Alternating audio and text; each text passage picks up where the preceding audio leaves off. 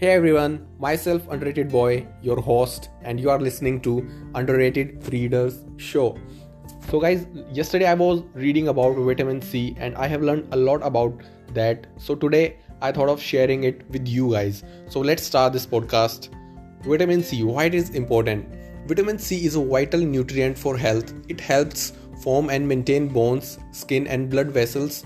It is also an antioxidant Vitamin C occurs naturally in some foods, especially fruits and vegetables. Vitamin C supplements are also available.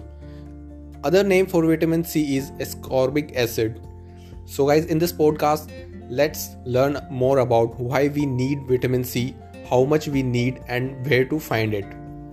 So, why we need vitamin C? Vitamin C is water soluble and the body does not store it to maintain adequate levels of vitamin C, people need to consume food that contains it every day.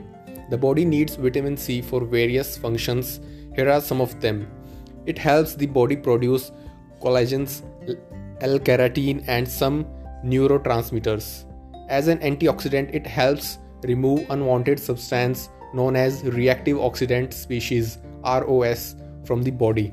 It helps the body absorb iron it boosts it boosts the immunity system. It enhances wound healing.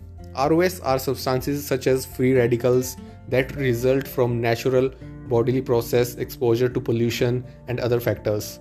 They can lead to oxidative stress which can in turn cause cell damage.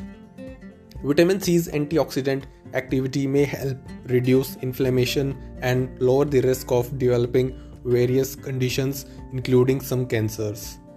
The body needs vitamin C to produce collagen. This is the main component of connective tissues and make up to 1 or 2% of muscle tissue. Collagen is a vital component in fibrous tissues such as tendons, ligaments, skin, or bones, blood vessels.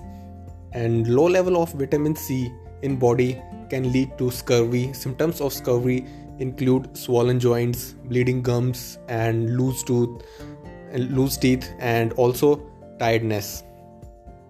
Benefits of the vitamin C. Number one, wound healing. Vitamin C helps the body produce collagen and it is it present in skin, muscle, and other tissues.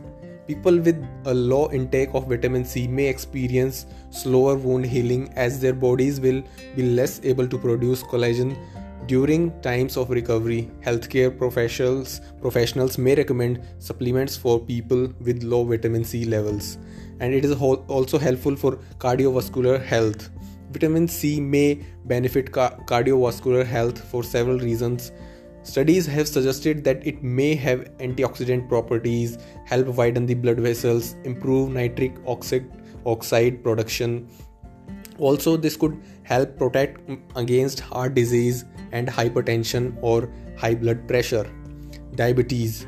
After taking supplements for like few months, the vitamin C uh, supplements, it can also be beneficial for the diabetic patients. Number third for anemia.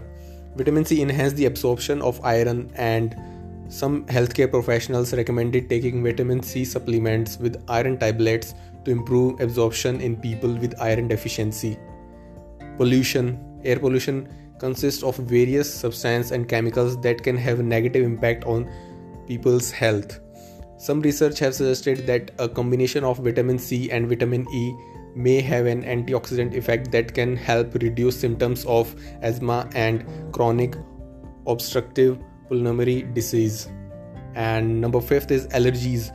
During an allergic reaction, the immune system triggers an inflammatory response that can lead to symptoms such as swelling and hives. During this process, the body produces ROS, which can lead to oxidative stress. So, uh, number six is motion sickness. In a study, 70 people took 2 grams of either vitamin C or placebo and then spent 20 minutes on a live raft in a wave pool those who took the supplement and had lower levels of seasickness.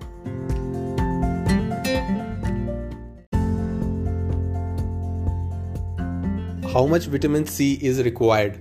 For an adult male, it is suggested that to consume 90 mg per day, and for an female, it is recommended to have 75 mg a day. So let's talk about the sources. The best sources of vitamin C are fresh fruits and vegetables. However, heat and cooking in water can destroy some of the vitamin C content in these foods. So eating raw foods is best. Some good source of vitamin C include red and green peppers, oranges and orange juice, grapefruit, kiwi fruit, uh, strawberries, spinach and other green leafy vegetables, tomatoes, potatoes and green peas.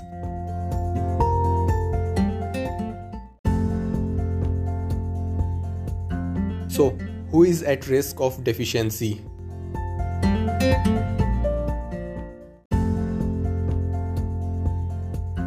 People who smoke or have exposure to secondhand smoke, infants who consume only evaporated or boiled milk, people who do not consume a balanced diet, people with certain health conditions, especially those that involve essential malabsorption. So, in the end, the summary vitamin C is an antioxidant and essential nutrient that has many functions. For example, it helps produce collagen, reduce oxidative stress, and enhance wound healing. Fresh fruits and vegetables are good source of vitamin C. Some people take supplements, but it also best to check with a healthcare professional first to make sure they are safe to use. And guys, uh, vitamin C is very very much helpful for your skin and it also reduces the aging effect in a human body. So I hope this podcast added some value to your life and you will start taking vitamin C in a day to day life naturally and it will definitely boost your immunity and it makes you feel healthier, better, and active. Bye bye, take care.